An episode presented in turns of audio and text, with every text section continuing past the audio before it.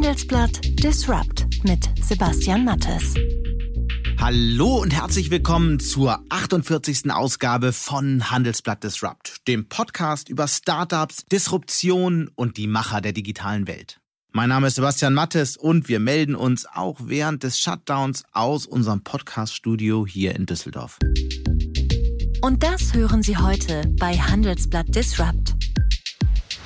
Wie geht es eigentlich den Deutschen kurz vor Ostern, mitten in der Corona-Krise? Wie kommen sie klar im Homeoffice, aber auch mit der zunehmenden wirtschaftlichen Unsicherheit?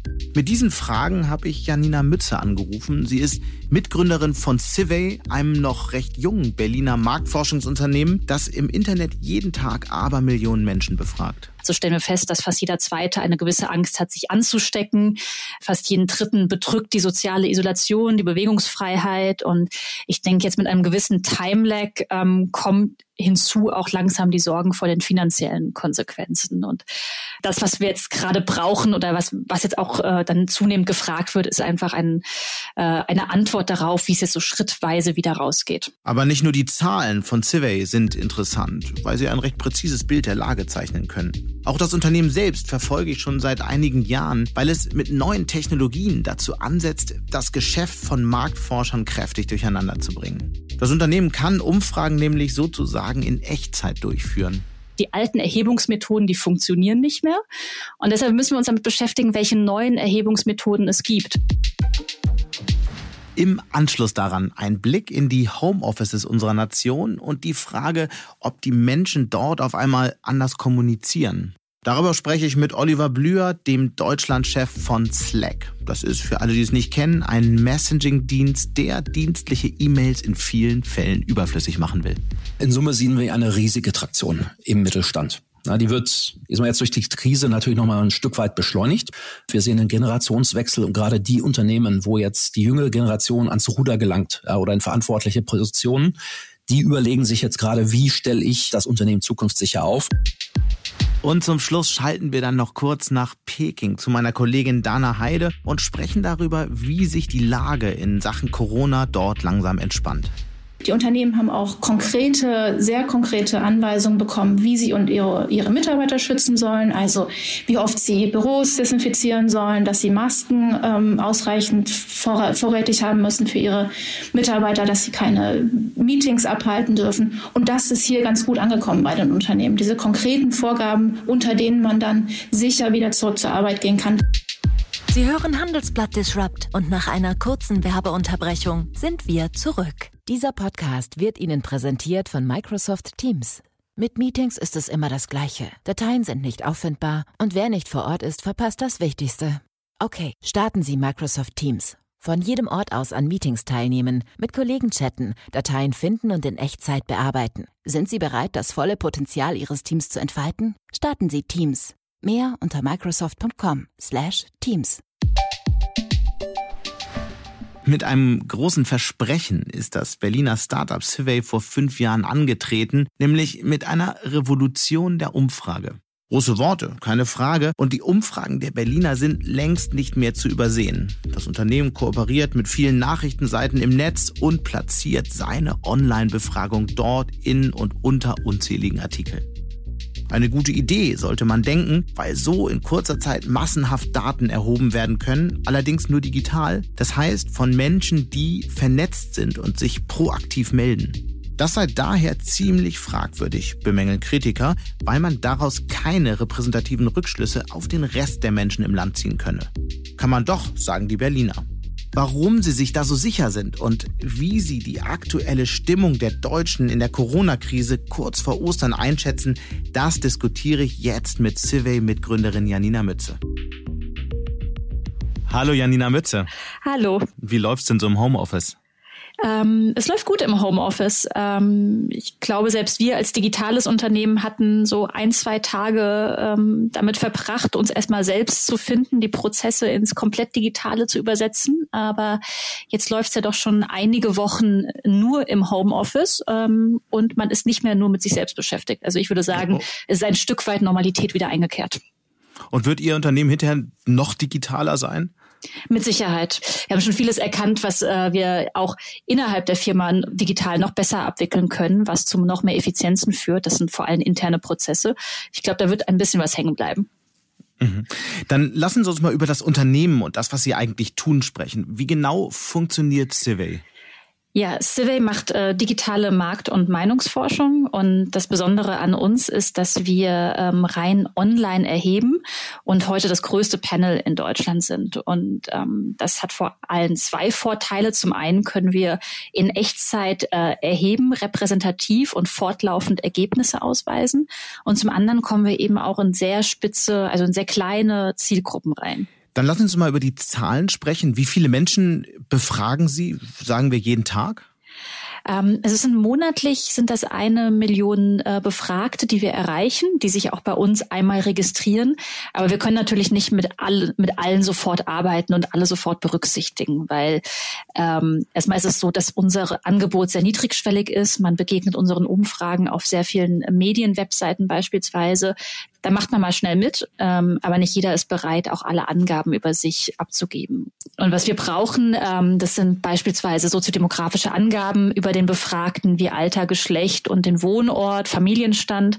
Das sind auch Wertehaltungen und wir müssen natürlich auch davon ausgehen können, dass es sich um eine wahre Person oder um eine echte Person handelt. Also das sind meistens nicht die Menschen, die sich gerade aus dem Darknet äh, mit einer temporären E-Mail-Adresse anmelden. Und was wir auch regelmäßig überprüfen, beziehungsweise kontinuierlich überprüfen, ist, dass der Mensch uns mit einer großen Wahrscheinlichkeit nicht anlügt. Also wenn Sie mhm. uns sagen würden, Sie seien 18 und beziehen aber seit fünf Jahren berufliche Rente, dann würden wir Ihre Stimmen einfach nicht berücksichtigen. Okay. Und wie funktioniert das? Was für Technologien setzt man dafür ein? Das ist äh, ein äh, Set an Technologien, das jetzt über die letzten fünf Jahre ge äh, gewachsen ist. Wir sind eine Tech-Firma mit Sitz in Berlin, ähm, insgesamt 60 Mitarbeiter. Davon ähm, sind ungefähr die Hälfte rein im Bereich Data Science und Development tätig, also wirklich Entwickler und Coder. Und ähm, da steckt natürlich ähm, sehr viel Survey-Statistik drin, ähm, aber auch viel Machine Learning, die darüber entscheidet, welche Stimmen überhaupt äh, berücksichtigt werden, welche Umfragen ausgespielt werden, an wen und zu welcher Uhrzeit beispielsweise. Mhm. Ich würde gerne noch über das Thema Repräsentativität sprechen, denn äh, wie Sie ja selbst sagen, die Umfrage, das Umfragetool ist auf vielen Websites eingebunden, man sieht es auf vielen Nachrichtenseiten und damit erreicht man wahnsinnig viele Menschen, das glaube ich Ihnen. Nur damit erreichen sie aber eben auch nur die Menschen, die solche Websites besuchen, die einen Computer haben. Was ist mit den anderen? Was ist mit denjenigen, die sie auf diesem Weg nicht erreichen? Sie können ja eigentlich nicht die Meinung der Deutschen äh, wiedergeben, wenn sie die nicht befragen, oder? Ja, das ist ein ganz spannendes Thema, weil das, was Sie gerade beschreiben, das nennt man ja Coverage Bias. Also wen kann ich überhaupt erreichen? Das ist bei Erhebungen, die am Festnetz stattfinden, eben nur die Population am Festnetz. Dazu würde ich beispielsweise auch nicht gehören. Da würde man mich nicht erreichen. Andersrum erreichen Online-Institute eben, wie Sie schon gesagt haben, nur die Onliner. Und ich glaube, das ist einfach ähm, eine Tatsache, da muss man ins Auge schauen, dass ähm, wir eine ja, eine perfekte Zufallsstichprobe, wie man es vielleicht mal im Statistik 1 äh, Seminar oder Semester gelernt hat, dass man die vielleicht in der Praxis nicht immer erreichen kann, ähm, weil man immer irgendwen ausschließt bei jeder Erhebungsmethode. Mhm. Wir haben einfach festgestellt, dass ähm, die Anschlüsse am Festnetz ähm, eher abnehmen ähm, auch die Bereitschaft, äh, übers Mobilfunk, also am Handy teilzunehmen, die sinkt auch. Gleichzeitig ähm, sehen wir eben, dass die, der Anteil derer, die online erreichbar sind, auf über 90 Prozent äh, mittlerweile angestiegen ist, laut der ARD-ZDF-Online-Studie. Und ähm, wir haben einfach gesehen, äh, gerade auch in der Zeit, als wir uns gegründet haben, 2015, dass wahnsinnig viel und gerne Meinung online geäußert wird. Und das ist ja quasi ein bisschen so die Kehrseite des Online, ähm, ja, des mhm. Online-Seins. Äh, man kann überall seine Meinung äußern und sie wird relativ ungefiltert wiedergegeben. Und der, der am lautesten schreit, wird auch gehört. Und das ist genau das, was wir zusammenbringen wollten. Also diese, die, ja, die Bereitschaft, seine Meinung zu äußern, die wir am Telefon immer weniger ähm, wahrnehmen, gepaart mit echter Survey-Statistik, die dann eben aus der Schiefe der Daten, ähm, also mit einem non-probablistischen Ansatz, repräsentative Ergebnisse ermöglicht. Das klingt ja jetzt auf den ersten Blick alles erstmal ganz gut. Auf der anderen Seite haben Sie ja auch eine ganze Reihe von Kritikern, Besonders prominenter ist äh, Forsa-Chef Manfred Güllner, ja so, so in gewisser Weise der Grand Seigneur der Markt- und Meinungsforschung in Deutschland. Der behauptet, CW sei unwissenschaftlich und gefährde sogar die mühsam errungene Akzeptanz der empirischen Sozialforschung im höchsten Maße. Was regt denn Herrn Güllner so auf? Ja, das versuche ich auch seit zwei Jahren rauszufinden. Ähm, also Herr Göhner in Person und sein Co-Geschäftsführer, die sind beide sehr aktiv gegen Survey äh, unterwegs und haben sich auf verschiedensten Wegen ähm, ja, gegen uns positioniert. Ähm, ich bin jetzt mittlerweile auch mit einer Wettbewerbsunterlassungserklärung gegen Forsa vorgegangen, weil das mittlerweile auch ähm, Ausmaße angenommen hat, die auch in einem Wettbewerb nicht mehr rechtens sind. Ähm, Kritiker hat man, glaube ich, als junges Unternehmen, das dann doch sehr viel anders macht, ähm, auch dem Kunden gegenüber sehr viel mehr Vorteile aufweist. Ähm, dass, dass es Kritiker gibt, damit muss man rechnen. Ähm, ich plädiere nur immer dafür, dass man da auch einen, einen wettbewerbsrechtlichen Rahmen einhält. Und Sie sagen, Ihre Kritiker haben alle Unrecht. Nein, es gibt ähm, Kritiker, die setzen sich sehr intensiv mit der Methode auseinander ähm, und stellen sie auch auf den Prüfstand. Also wir arbeiten jetzt beispielsweise sehr eng mit dem DIW, dem Deutschen Institut für Wirtschaftsforschung, zusammen und haben eine zweijährige Kooperation aufgesetzt, ähm, weil natürlich unsere Methode erstmal neu ist und die auch auf Prüfstand gestellt werden sollte, auch aus den Augen der Wissenschaft. Ähm, aber wir stellen eben fest, dass wir dann auf zunehmendes Interesse stoßen, einfach weil ein gewisser Bedarf da ist. Also die alten Erhebungsmethoden, die funktionieren nicht mehr. Und deshalb müssen wir uns damit beschäftigen, welche neuen Erhebungsmethoden es gibt. Und wir sind auch sehr offen für andere Erhebungsmethoden. Ähm, ich habe aber so ein bisschen das Gefühl, dass wir gerade mit unserem Unternehmen eine der wenigen sind, die ein bisschen vorpreschen und sagen, schaut mal, ähm, anhand unserer Ergebnisse, die wir hier ausweisen, scheint das vollkommen gut zu funktionieren, was wir tun. Aber wenn Sie sagen, die alten Umfragemethoden funktionieren nicht mehr, ist das ja ein ziemlich breiter Vorwurf. Was heißt das eigentlich konkret? Und vor allem, was kann denn Civi, was alle anderen nicht können? Ja, ähm, also was heißt, es funktioniert nicht mehr? Ähm, wenn ich genügend Geld in die Hand nehme und genügend Zeit investiere, kann ich mit Sicherheit auch im Bereich der Wissenschaft eine perfekte Zufallsstichprobe ziehen, bei der a priori von jedem bekannt ist, mit welcher Wahrscheinlichkeit er in dieser Stichprobe landet. Das ist in der Praxis nur meistens nicht mehr realisierbar. Und ähm, wenn man sich jetzt ein CATI-Institut anschaut, wie jetzt beispielsweise das von Ihnen genannte, also ein Umfrageinstitut, was vorrangig Telefonbefragungen macht, mhm. ähm, das uns vorwirft, dass wir online nicht alle Menschen erreichen würden, selbst am Festnetz ähm, eben auch nicht alle Menschen erreicht, dann sage ich aber, da wird mit zweierlei Maß gemessen. Und ähm, ich glaube, dass jede Erhebungsmethode seine Vor- und Nachteile hat. Ähm, da müssen wir auch nicht glauben, ganz naiv, dass online alle Probleme auf der Welt löst. Ähm, ich glaube aber, dass Online-Erhebungen mit einer guten Validität ähm, sehr schnell sehr gute Daten eben liefern können. Und gerade in den Zeiten, in denen wir jetzt sind, also ähm, jetzt nimmt, nimmt man nur mal diese Corona-Situation. Ähm, wir könnten jetzt ein halbes Jahr ins Feld gehen, um zu verstehen, in welchen Regionen welche Menschen wie denken und ob sie sich an die Maßnahmen halten.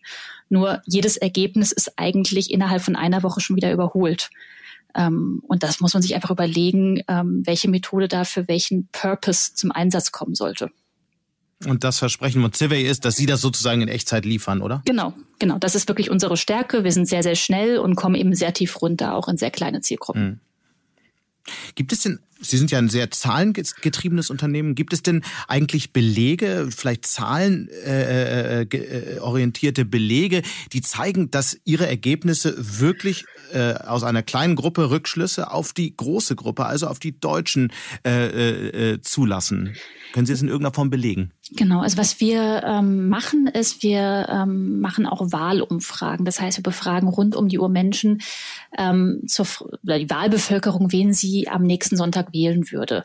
Ähm, das wird auch regelmäßig veröffentlicht. Das kann man sich für den Bund anschauen, das kann man sich für die Länder anschauen. Ähm, was heißt das? Sie lagen näher an den Ergebnissen, die dann auch genau, wirklich genau, gewählt wurden? Genau. Ein anderes schönes Beispiel, was man immer nehmen kann, was ähm, sich aber nach außen schlechter vermitteln lässt, ist die Frage, ist ist die Frage, wie gut wir Märkte vermessen können. Also für viele Corporates, Unternehmen ähm, vermessen wir eben Märkte, beispielsweise im Mobilfunk oder im Automobilsektor. Ähm, Was machen Sie da genau? Schauen uns an, ähm, wie viele Menschen beispielsweise bei einem Provider ein, ja, einen gewissen Betrag ausgeben, wie groß die Wechselbereitschaft ist. Ähm, und das genau sehr, sehr feingliedrig, auch nach gewiss, gewissen äh, Preiskategorien. Und da muss ich immer sagen, äh, wenn der Kunde sagt, ja, das macht Sinn, das entspricht den Daten, mit denen wir bislang auch gearbeitet haben, die uns vorher nicht vorlagen, dann ist das für uns immer auch, äh, ja, können wir da auch mal einen Haken dran machen, dass wir das ganz gut tun, was wir tun. Und mhm. ähm, so kann man einzelne Beispiele auch durchgehen. Wir sind das einzige Unternehmen, was äh, über 3000 Umfragen live im System hat, rund um die Uhr ähm, neue Erhebungen ja, durchführt, neue Ergebnisse aus, ausweist und die sind auch öffentlich einsehbar zu einem großen Teil. Und da kann man sich dann sehr genau anschauen, ob diese Ergebnisse Sinn machen und sie vielleicht auch mit dem einen oder anderen wahren Wert, dem äh, der einem als Experte vorliegt, einfach mal vergleichen. Wer gehört so zu Ihren Kunden? Ähm, das ist zum einen der öffentliche Sektor, da gehören Ministerien dazu im Bund und in den Ländern, da gehören Parteien und Verbände dazu, ähm, viele Unternehmen, ähm, da kann man beispielsweise, ähm, also arbeiten wir sehr häufig mit der Marktforschung, mit dem Marketing, mit der Kommunikation zusammen und das zieht sich so durch alle Branchen durch. Also sind sehr stark im Automobilsektor, haben ähm, beispielsweise arbeiten wir für Volkswagen, aber eben auch für eben viele Telefon, also Telco-Unternehmen. Ähm, aber das ist wirklich bunt gemischt. Das, ich glaube, wir sind immer dann gut, mhm. wenn es darum geht, äh, eine möglichst kleine Zielgruppe zu identifizieren und besser zu verstehen und auch fortlaufend zu tracken. Damit man mal versteht, wie groß so Ihr Unternehmen ist, wo liegen Sie so umsatzmäßig? Ähm, ich sage immer ganz stolz, dass wir unseren Umsatz ähm, 2019 gegenüber dem Vorjahr verdreifacht haben, aber wir sind noch ein recht junges Unternehmen, ein Start-up und sind noch unter fünf Millionen. Dann lassen Sie uns doch mal über ein paar konkrete Ergebnisse reden. Sie haben sich ja intensiv befasst mit der Frage, wie die Deutschen so auf die ganzen Maßnahmen ähm, in der äh, Bekämpfung der Corona-Krise äh, reagieren. Ähm, wie geht es jetzt den Deutschen kurz vor Ostern mitten im Corona-Shutdown? Ja, ich glaube, ähm, die Deutschen sind sehr zwiegespalten. Also zum einen, und das ist ja auch wirklich hinreichend durch die Medien gegangen, ähm, sind sie politisch sehr zufrieden. Die Maßnahmen werden verstanden. Äh, die überwiegende Mehrheit der Menschen hält sich auch wirklich an die auferlegten Maßnahmen zur Eindämmung des Virus. Ähm, und wir sehen auch noch eine Zuversicht mehrheitlich, dass Deutschland gut durch die Krise kommt. Aber mhm. ich glaube, im Privaten äh, muss man ehrlicherweise auch dazu sagen, machen sich Ängste breit oder sind naturgemäß einfach da. Und so stellen wir fest, dass fast jeder Zweite eine gewisse Angst hat, sich anzustecken. Ähm, fast jeden Dritten bedrückt die soziale Isolation, die Bewegungsfreiheit. Und ich denke jetzt mit einem gewissen Timelag ähm, kommt hinzu auch langsam die Sorgen vor den finanziellen Konsequenzen. Und mhm. ähm, sie, mhm. ja, ich denke, das, was wir ja. jetzt gerade brauchen oder was, was jetzt auch äh, dann zunehmend gefragt wird, ist einfach ein, äh, eine Antwort darauf, wie es jetzt so schrittweise wieder rausgeht. Wie hat sich denn die Stimmung in den vergangenen drei Wochen des Stillstands verändert?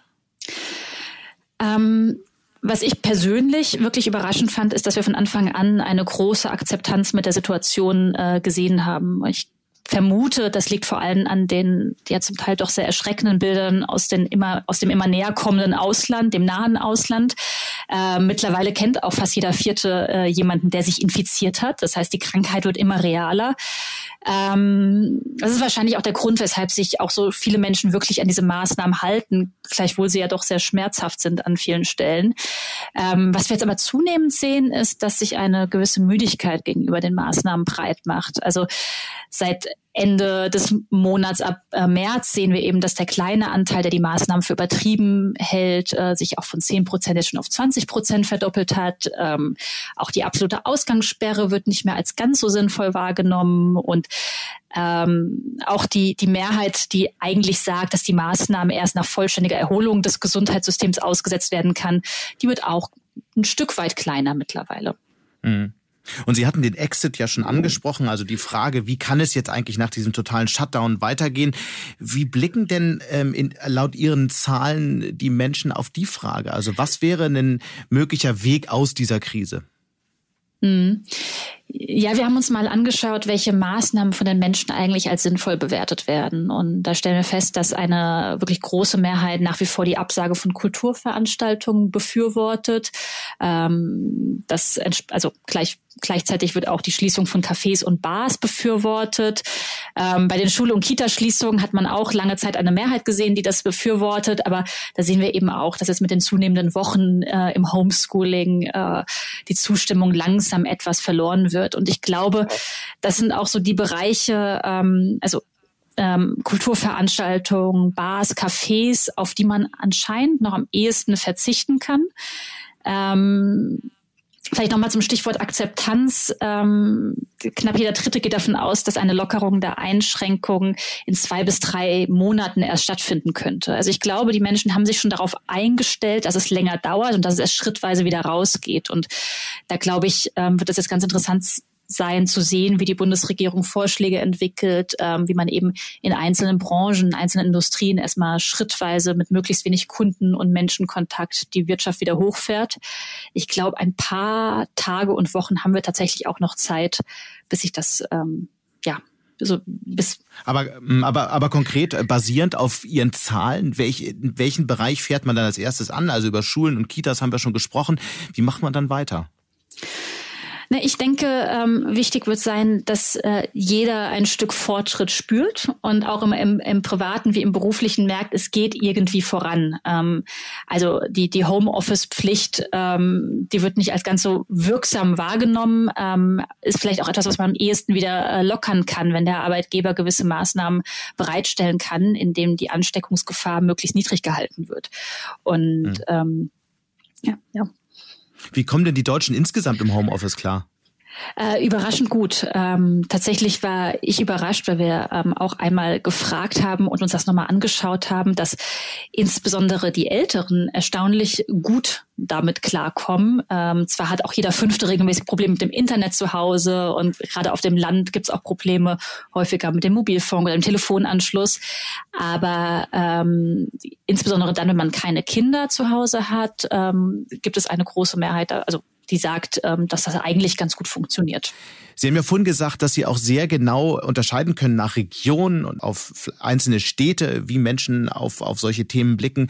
Erzählen Sie doch mal, wie unterscheidet sich der Blick auf die Corona-Krise in den verschiedenen, sagen wir, Bundesländern in Deutschland? Ja, ähm, also was mich sehr gefreut hat oder ähm, amüsiert hat, ist, dass äh, mittlerweile auch die Zustimmung gegenüber den Landesregierungen äh, beziehungsweise gegenüber des Krisen, dem Krisenmanagement der Landesregierung in allen Bundesländern sehr hoch ist und mittlerweile sogar in Berlin. Also häufig sieht man eben eine große Unzufriedenheit mit der Berliner Landesregierung. Diejenigen, die in Berlin leben oder hier vielleicht ab und zu auch mal was zu tun haben, die können sich vielleicht auch ungefähr vorstellen, woher das kommt oder in welchen Bereichen das irgendwie an, an, ja, auffällt. Aber mittlerweile sieht man da eben auch, dass ähm, auch die Berliner mit ihrer Landesregierung sehr zufrieden sind. Ähm, wir sehen natürlich, dass die, die Sorge vor finanziellen Auswirkungen vor allem in den Regionen ähm, stärker ist, wo auch schon massiv Betriebsschließungen stattgefunden haben. Ähm, da kann man natürlich immer ganz gut sehen, wo äh, große Automobilhersteller ähm, ihren, ihren Sitz haben. Und ähm, insgesamt merkt man eben auch, dass in, gerade in Bayern einfach die Zustimmungswerte gegenüber den Maßnahmen äh, doch sehr, sehr hoch sind. Mhm. Wie blicken denn die Menschen? Wir hatten äh, ein bisschen über die Existenzsorgen gesprochen anfangs. Wie blicken denn die Menschen in den unterschiedlichen Branchen in die Zukunft? Also in der Tat ist die, ist die Angst sehr branchenabhängig. Natürlich, wenn ich angestellt bin im öffentlichen Dienst und im Pflegesektor, dann mache ich mir naturgemäß weniger Sorgen. Mhm. Ähm, wir sehen auch, dass die Menschen in der Finanzindustrie noch recht entspannt in die Zukunft schauen, ähm, gleichwohl da doch jetzt einiges zu tun ist.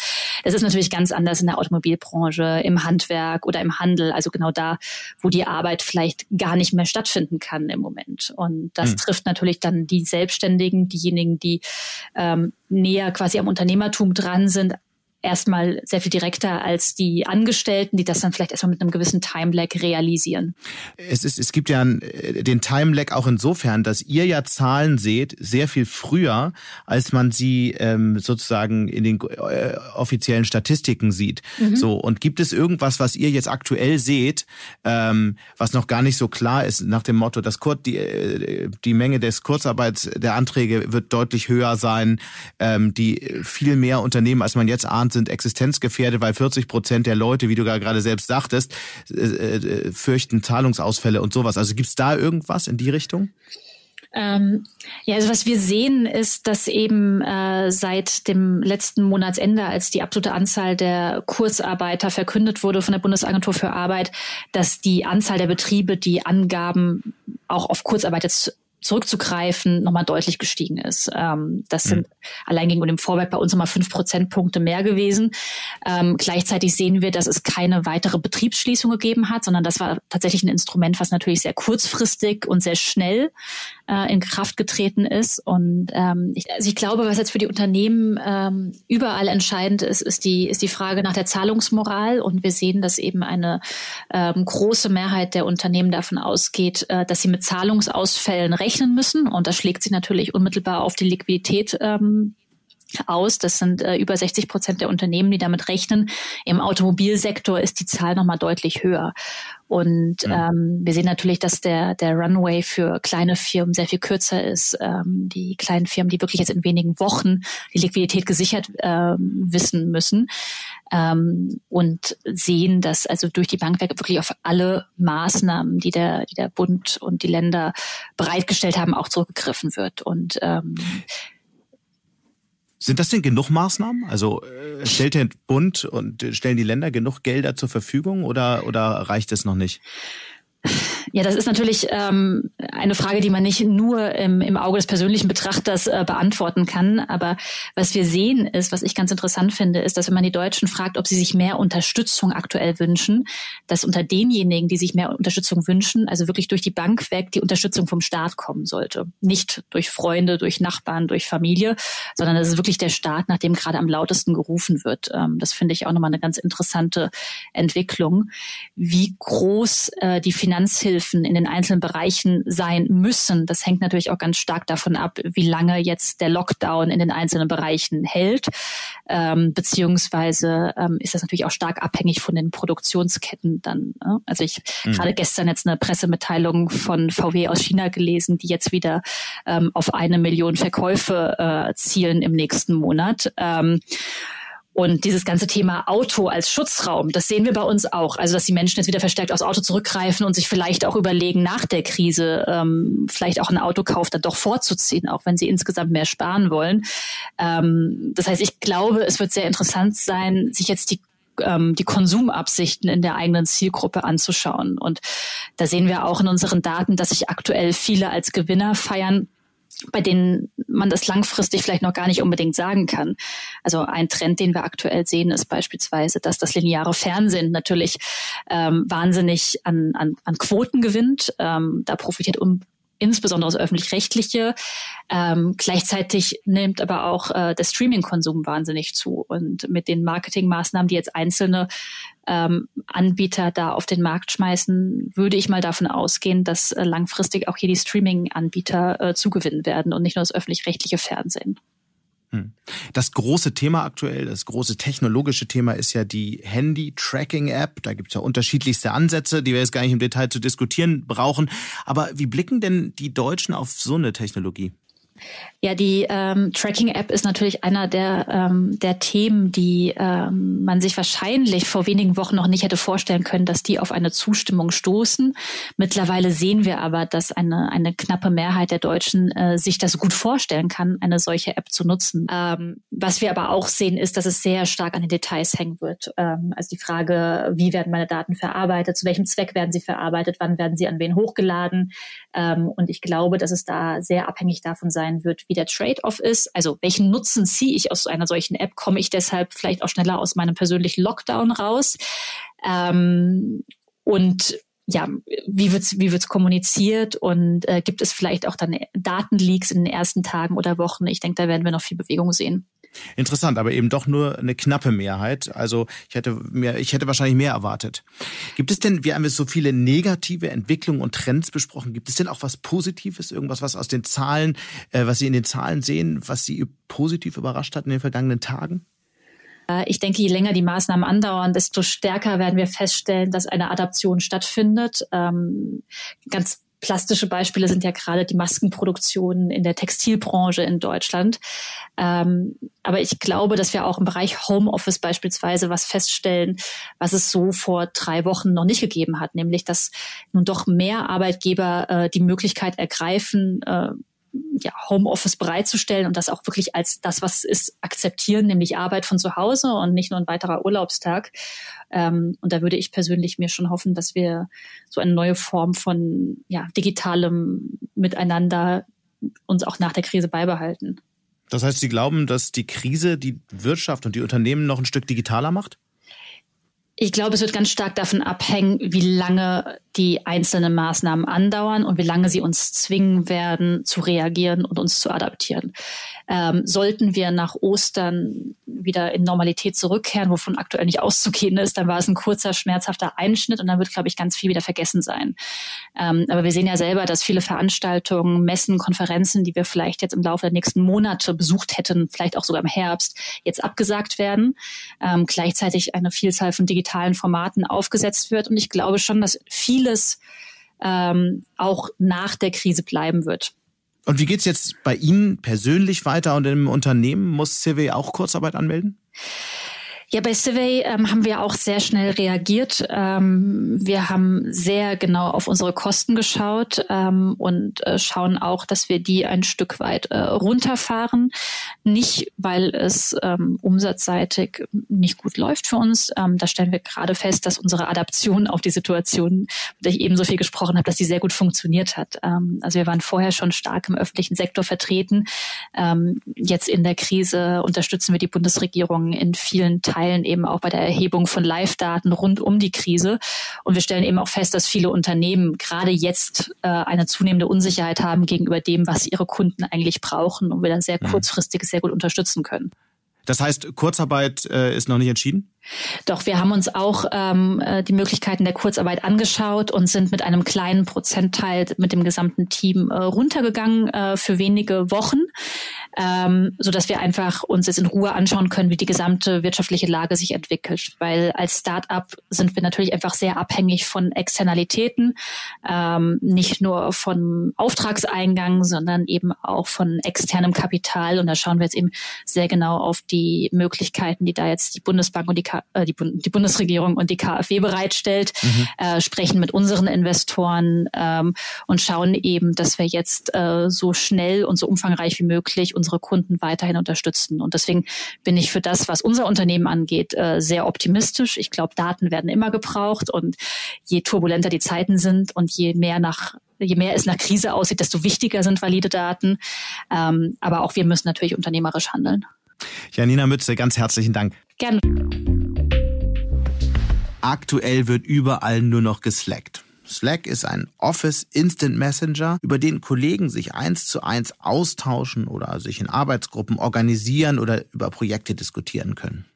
In Zeiten von Corona wittert das Unternehmen nun also seine Chance, aber wie läuft es wirklich, vor allem im Wettstreit mit dem übermächtigen Rivalen Microsoft? Grund genug, einmal bei Slack Deutschland-Chef Oliver Blüher durchzuklingeln und zu fragen, wie er die aktuelle Lage bewertet.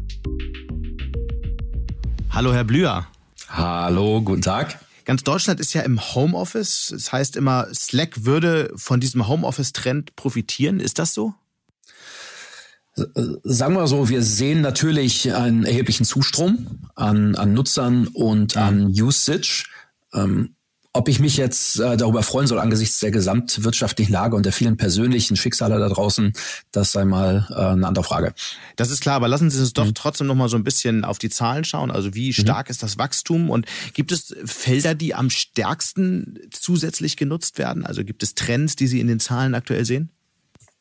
Also wir sehen ganz klar einige Trends. Zum einen ähm, ein enormes Wachstum in der Free Usage, das ist unser Gratisprodukt. Da mhm. haben wir jetzt in den ersten Wochen Wachstumsraten im äh, dreistelligen Prozentbereich gesehen, signifikant.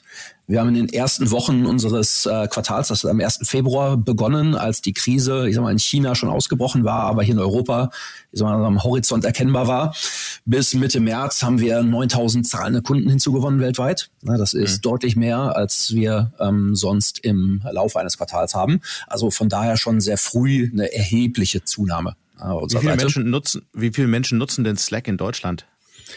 In Deutschland ähm, sind es rund 450.000 Leute, die wir als ähm, täglich aktive User zählen. Mhm, also wir zählen okay. nicht diejenigen, die sich irgendwo mal registriert haben, sondern die wirklich täglich aktiv sind. Ja, das ist äh, unsere Zahl hier. Wie viele sind es global? Global haben wir momentan rund 12,5 Millionen Nutzer, die simultaneous connected sind, die also mhm. zur gleichen Zeit online sind. Ähm, Zahlen der Kunden, wie gesagt, wir haben 9.000 hinzugewonnen, wir haben über 100.000 ähm, oder 110.000 sind damit, knapp 110.000 zahlende Kunden, mhm. ähm, die dahinter stehen, 6 Millionen bezahlte Sitze. Also mhm. das sind die Größenordnungen. Es gibt ja eine ganze Menge echte Fans von Slack. Mhm. Ich kenne ich kenn eine ganze Reihe, aber mhm. auf der anderen Seite gibt es, glaube ich, sehr viele im Moment, die sich fragen, ähm, soll ich eigentlich wirklich Slack nutzen oder vielleicht doch Teams von Microsoft, das mhm. ja sehr viele Funktionen, die sie bieten, auch bietet.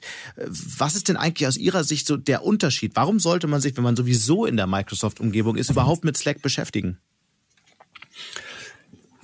Ähm, aus, aus meiner Sicht ist Slack... Äh einzigartig. Wir haben einen einzigartigen Ansatz, wo es darum geht, wirklich mal zu verändern, wie wir arbeiten. Und momentan ist natürlich der Zeitpunkt, auch darüber nachzudenken. Was meine ich damit? Ähm, wir versuchen nicht irgendwo noch ein zusätzliches Kommunikationstool zu E-Mail und anderen Dingen hinzuzubringen, sondern mit unseren Channel, unseren Kanälen, das ist ja der Dreh- und Angelpunkt von Slack, da wirklich eine veränderte Art zu arbeiten, äh, den Leuten heranzutragen und dort Systeme, Daten, Leute zusammenzubringen, damit sie wirklich schneller, effizienter, ähm, gezielter miteinander kommunizieren, Zugriff auf Informationen haben, schneller agieren können, bessere, mhm. schnellere Entscheidungen treffen. Mhm. Ähm, da liegt der Hauptunterschied. Also nicht nur ein zusätzliches Tool, wo noch Daten weiter fragmentiert werden, sondern ein komplett neuer Ansatz zu arbeiten. Was macht denn Slack eigentlich anders oder besser als eine normale E-Mail, die viele Büroarbeiter jetzt nutzen? Die E-Mail ist ja ein, ein Silo. Ich mache es mal ganz, ganz einfach. Wenn ich heute in einem Unternehmen bin, wir sind knapp 2000 Mitarbeiter, wenn ich 10 oder 50 E-Mails bekomme, das heißt, das sind in meinem Unternehmen 2000 mal 10 E-Mails, 20.000 E-Mails. Ja, und selbst wenn ich in ein paar kopiert bin, habe ich nur einen ganz, ganz kleinen Ausschnitt der Informationen, die in meinem Unternehmen ausgetauscht werden, ja, der Kommunikation, die passiert. Und selbst wenn ich einen Ausschnitt bekomme, fehlt mir der Kontext drumherum. Ja, das heißt, ich lebe in einem Silo Ne? Und mir fehlt viel Kontext. Und mit diesem Wissen muss ich entweder Entscheidungen treffen oder mich äh, dazu entscheiden, wie ich agiere. Ähm, das ist natürlich schwer, ja, da schnell zu sein ja, und ein ganzes Unternehmen irgendwo an einem Strang ziehen zu lassen. In dem Moment, wo ich in Channels bin, ja, habe ich die relevanten Informationsflüsse zu einem Thema. Bei mir ist ein Channel jeder Kunde, jedes Projekt, jedes Event, ähm, jede Planung, alles ist ein eigener Channel. Da habe ich sämtliche relevanten Informationen drin. Die habe ich im Man Zugriff. kann sich immer, immer einschalten, wenn man halt die Informationen gerade braucht. Genau. Was für Unternehmen nutzen Slack eigentlich? Bislang sieht man es ja eher bei jüngeren Digitalfirmen mhm. und im Medienbereich. Aber was sind so die größten äh, äh, Zielgruppen, die Sie bisher ansprechen? Die Nutzer von Slack finden sich eigentlich quer durch äh, die, die gesamte Wirtschaft. Ja. Die angesprochenen Unternehmen, ob es jetzt die jungen Digitalen sind, ja, die wir hier in Deutschland typischerweise, ich sag mal jetzt in Berlin finden, ähm, die sind ganz klar Kunde bei uns. Die digitalen Einheiten, ja, von Mittelständlern, von großen Unternehmen sind bei uns, aber auch ganze Mittelständler, wie zum Beispiel eine Jägermeister, die halt dann komplett äh, Wall-to-Wall zu Slack gekommen sind. Sie haben eine große Mittelstandsoffensive angekündigt. Mhm. Wie läuft's da so? Also ein Unternehmen haben wir jetzt gehört, aber wie, wie viele haben Sie da so ange äh, äh, angeschlossen in den vergangenen Wochen? Also wir sehen in, in Summe sehen wir eine riesige Traktion im Mittelstand. Na, die wird, ist man jetzt durch die Krise natürlich nochmal ein Stück weit beschleunigt. Aber grundsätzlich ähm, ist der Mittelstand in Deutschland natürlich sehr innovativ. Wir sehen einen Generationswechsel und gerade die Unternehmen, wo jetzt die jüngere Generation ans Ruder gelangt äh, oder in verantwortliche Positionen, die überlegen sich jetzt gerade, wie stelle ich mein Unternehmen für die kommenden Jahre, Jahrzehnte, an denen sie die Verantwortung ja, für das äh, Familienunternehmen, das Familienerbe quasi haben. Wie stelle ich das Unternehmen zukunftssicher auf? Und da gehören Technologien wie Slack ganz, ganz vorne mit auf die Agenda. Wie sicher sind Nutzerdaten eigentlich bei Slack aufgehoben? Werden die Daten deutscher äh, äh, Slack-Nutzer zum Beispiel in Deutschland gespeichert? Das wurde ja versprochen. Ist es mittlerweile ja. soweit? Ja, das ist seit Herbst ist das soweit, dass wir auch in der Lage sind, äh, die Daten deutscher Nutzer in Deutschland zu speichern. Es gibt eine große Diskussion im Moment, dass es ähm, eine, eine, einen großen Trend in Richtung Homeoffice gibt, auch ähm, durchaus angetrieben durch die Corona-Krise. Äh, glauben Sie tatsächlich, dass es diesen Trend gibt und äh, werden die Deutschen tatsächlich hinterher anders arbeiten? Also zum einen gab es diesen Trend ja schon vorher. Ja, seit, seit vielen, vielen Jahren, dass wir flexibler wurden. Er wurde genau, jetzt aber die These ist, dass es jetzt halt, dass es einen Katalysator gibt durch diese Krise, ja. weil alle merken, es geht wirklich? Ja, zu, zum einen, wir werden jetzt erst einmal gezwungen. Ne? Bislang konnte man sich dem ja entziehen, selbst wenn es Homeoffice-Regelungen und Möglichkeiten gab konnte man ja in guter alter Gewohnheit trotzdem ins Büro gehen. Keiner war ja gezwungen, von zu Hause zu arbeiten. Viele Leute haben es ausprobiert und mal einen halben Tag oder einen Tag zu überbrücken, auch nur mit einem schlechten VPN oder ähnlichen Dingen. Ähm, war ja durchaus möglich. Jetzt sind wir alle gezwungen, dauerhaft von zu Hause zu arbeiten. Jetzt wird ähm, einmal die Landschaft oder die Leistungsfähigkeit unserer IT auf die Probe gestellt. Ja, viele Unternehmen haben jetzt gemerkt, ähm, wo sie jedenfalls für die Zukunft nachbessern müssen und auch schnell nachbessern, sodass die Möglichkeiten da sind. Die Zweifler, die sich bisher den Versuchen widersetzt haben, sind ja es jetzt auch gezwungen, es auszuprobieren. Insofern glaube ich schon, dass wir danach ja, auch weiterhin einen Trend sehen.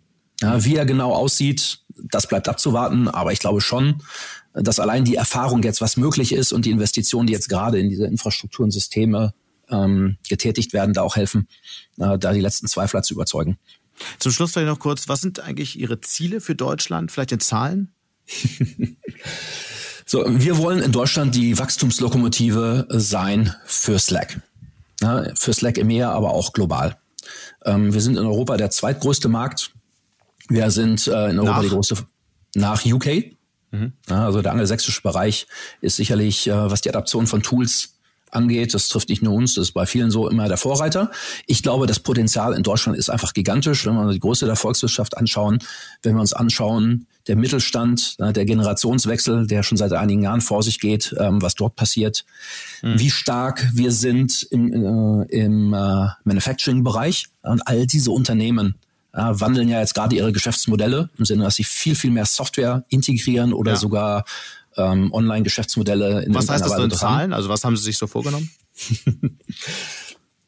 ähm, in Zahlen, ich habe mir vorgenommen, dass wir in absehbarer Zeit, ähm, und das sind bei uns ja, Visibilität, die sie in so einem Geschäft haben, sind vielleicht äh, zwei, zweieinhalb Jahre maximal, dass wir in diesem Zeitraum klar die Nummer eins in den Märkten von Europa sind.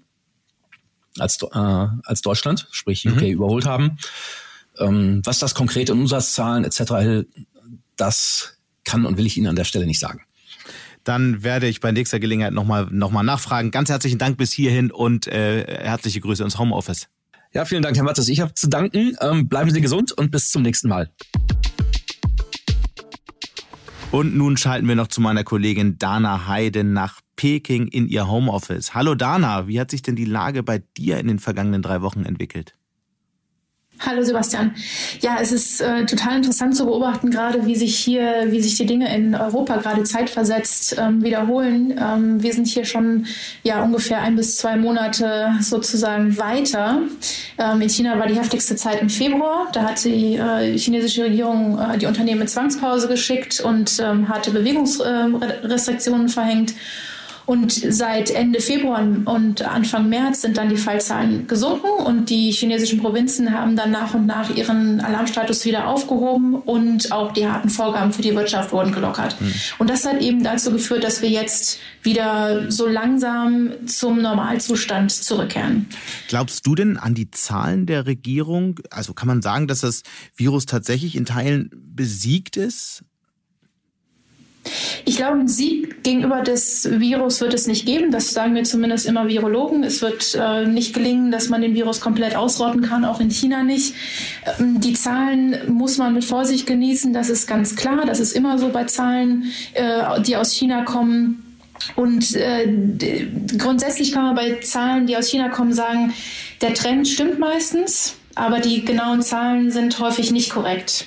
Das liegt an vielen verschiedenen Gründen. Das würde jetzt, glaube ich, zu weit führen, dass ich das jetzt alles erkläre. Aber das heißt, man kann, glaube ich, dem vertrauen, dass es tatsächlich runtergegangen ist. Aber ob die einzelnen Zahlen genau so stimmen, wie sie verkündet werden, wie sie mitgeteilt werden, das muss man bezweifeln. Vergangene Woche haben wir ja hier im Podcast mit äh, Katharina Kort in New York gesprochen, wo alles gerade zum Stillstand kommt. Bei euch du hast es ja gerade erzählt, geht es jetzt wieder los. Wie sieht denn jetzt dein Alltag in dieser ersten Phase nach der akuten Corona-Krise aus? Was hat sich jetzt verändert in den vergangenen Tagen? Ja, genau. Also wie gesagt, die, die Sachen, die man jetzt, die wir jetzt in Europa sehen, die haben wir zum Glück jetzt schon hinter uns. Dieser komplette Shutdown ähm, ist, ist ist wieder rückgängig gemacht worden in Teilen. Das heißt, auf Straßen zum Beispiel, die in den letzten Wochen komplett Stra äh, autoleer waren, da fahren jetzt wieder Autos. Ähm, die Restaurants füllen sich so langsam. Besonders deutlich sieht man es aber in den Parks. Und zwar letztes Wochenende war sehr schönes Frühlingswetter und da sind die Leute wirklich zu Tausenden in den Parks, äh, in die Parks wieder geströmt, sodass äh, sich da lange Schlangen gebildet haben an den Kassen. Ähm, in China sind die Parks meistens kostenpflichtig. Und da sieht man jetzt schon deutlich, dass es jetzt wieder losgeht. Ähm, es sind aber trotzdem weiterhin viele Vorsichtsmaßnahmen in, eingesetzt werden. Gerade in Peking wurden die Vorsichtsmaßnahmen sogar noch verschärft. Also ein Beispiel zum Beispiel, wenn ich in eine Bar gehen will, je nachdem, welche Bar das ist, aber wenn ich in eine Bar gehen will, dann muss ich teilweise einen Code scannen. Und dieser, dieser Code greift dann auf die äh, Daten meines Handys zu, also auf diese Teledaten meines Handys zu und zeigt dann an, dass ich in den letzten zwei Wochen in Peking war, also in dieser Inkubationszeit sozusagen in Peking war.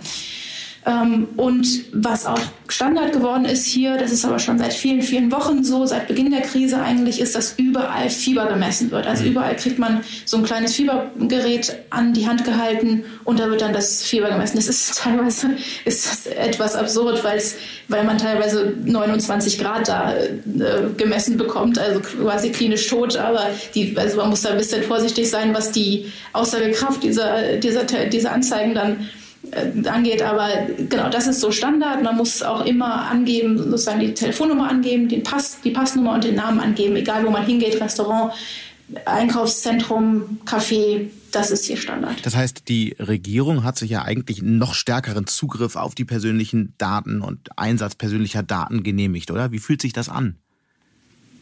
Genau, das betrifft Ausländer glücklicherweise noch nicht ganz so doll und auch in Peking betrifft mich das selber nicht, äh, nicht so doll. Ich kann dem Ganzen äh, noch aus dem Weg gehen einigermaßen. Ich hoffe, das bleibt auch so. In anderen Teilen Chinas ist das aber nicht mehr so. Das heißt, man muss eine App bzw. ein kleines Programm installieren und der, dieses kleine Programm, dem muss man dann äh, Zugriff auf seine Standortdaten äh, gewährleisten. Mhm. Ähm, und das De facto ist es nicht vorgeschrieben, das ist keine Pflicht, aber im Alltag braucht man das. Also im Alltag braucht man diesen Code, der dann anzeigt grün, gelb oder rot. Bei rot muss man eigentlich in Quarantäne, weil man vielleicht Kontakt mit anderen Personen hatte, die infiziert waren oder aus einer Provinz war, die Risikogebiet ist.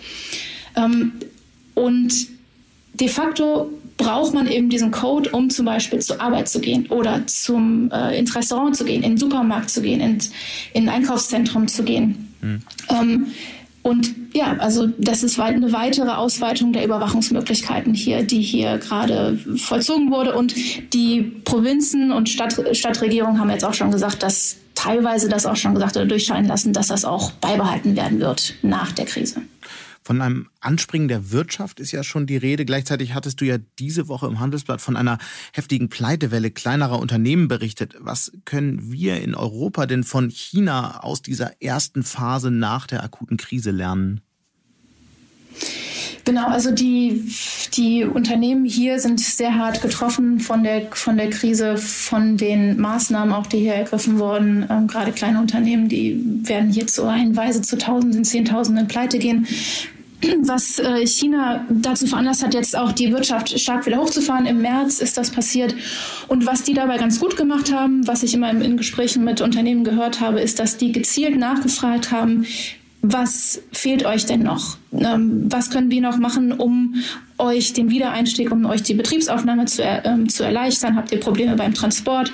Und dann dementsprechend diese Probleme auch gelöst haben. Das war sicherlich sehr gut. Die Unternehmen haben auch konkrete, sehr konkrete Anweisungen bekommen, wie sie und ihre, ihre Mitarbeiter schützen sollen. Also wie oft sie Büros desinfizieren sollen, dass sie Masken ähm, ausreichend vor, vorrätig haben müssen für ihre Mitarbeiter, dass sie keine Meetings abhalten dürfen. Und das ist hier ganz gut angekommen bei den Unternehmen. Diese konkreten Vorgaben, unter denen man dann sicher wieder zurück zur Arbeit gehen kann, weil den Unternehmen ist natürlich auch nicht damit geholfen, wenn sie dann einen Fall in ihrem, in ihrem Unternehmen haben und dann wieder zumachen müssen. Mhm. Trotzdem ist der Schaden ja enorm, wie gesagt, wegen dieser Pleitewelle. Äh, welche Branchen trifft es da am stärksten? Ja, ähm, vor allem der Einzelhandel ist da stark betroffen, Gastronomie, Touristik, You name it. Groß, also im Grunde sind fast alle Bereiche betroffen. Ähm, und das wird auch noch eine ganze Weile so da. Also eigentlich alle, auch Autobranche ist stark betroffen worden, äh, betroffen. Die, die Umsätze dort sind bis zu 80 Prozent in den schwersten Monaten der Krise zurückgegangen. Die Leute wollen hier einfach nichts mehr kaufen. Die Leute haben auch keine Lust rauszugehen und was Schönes zu essen, weil sie einfach Angst haben, wie es hier weitergehen wird, mhm. gehen wird. Und ja. Blicken wir noch mal einmal kurz äh, in die Zeit vor der Krise. Da wollte China ja seine Technologiefirmen zu den Wachstumstreibern der Zukunft machen. Welche von denen sind denn jetzt eigentlich gut durch die Krise gekommen, welche nicht? Und wie geht es der Branche insgesamt?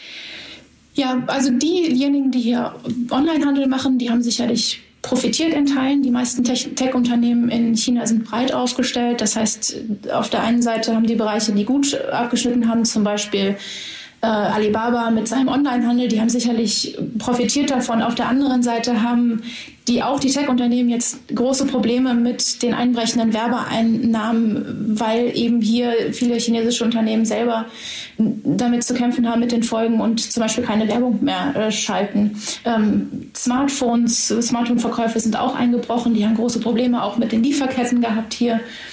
Ähm, das ist sicher, sicherlich sehr unterschiedlich. Einer, der profitieren könnte, ähm, overall, könnte Huawei sein, weil erwartet wird, dass im Zuge der, des Wiederaufbaus der Wirtschaft jetzt äh, sozusagen ein äh, größere Stimuli jetzt gemacht wird, Infrastrukturausgaben erhöht werden, die dann vor allem in den 5G-Ausbau fließen. Und das kommt natürlich denen zugute, die eben die Struktur auf, die Infrastruktur aufbauen, unter anderem Huawei.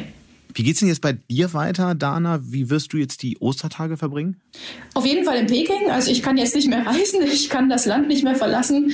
Auf jeden Fall nicht, weil ich eben nicht weiß, oder beziehungsweise momentan komme ich nicht mehr zurück. Also ich bleibe hier und ich bleibe auch in Peking, weil wenn ich wieder zurückkomme aus, also wenn ich, wenn ich jetzt nach Shanghai oder so fahren würde, um dort die Osterfeiertage zu, zu verbringen, dann muss ich zwei Wochen in Quarantäne, wenn ich wieder zurück nach Peking komme. Also ich bleibe hier und gehe wahrscheinlich in den Park. Alles klar, vielen Dank und schöne Grüße nach Peking. Danke, tschüss. Und das war's dann auch schon wieder mit Handelsblatt Disrupt. Wenn Ihnen unser Podcast gefallen hat, dann hinterlassen Sie doch eine Bewertung bei Apple Podcasts oder schreiben Sie mir. Die Kontaktdaten finden Sie wie immer in den Show Notes.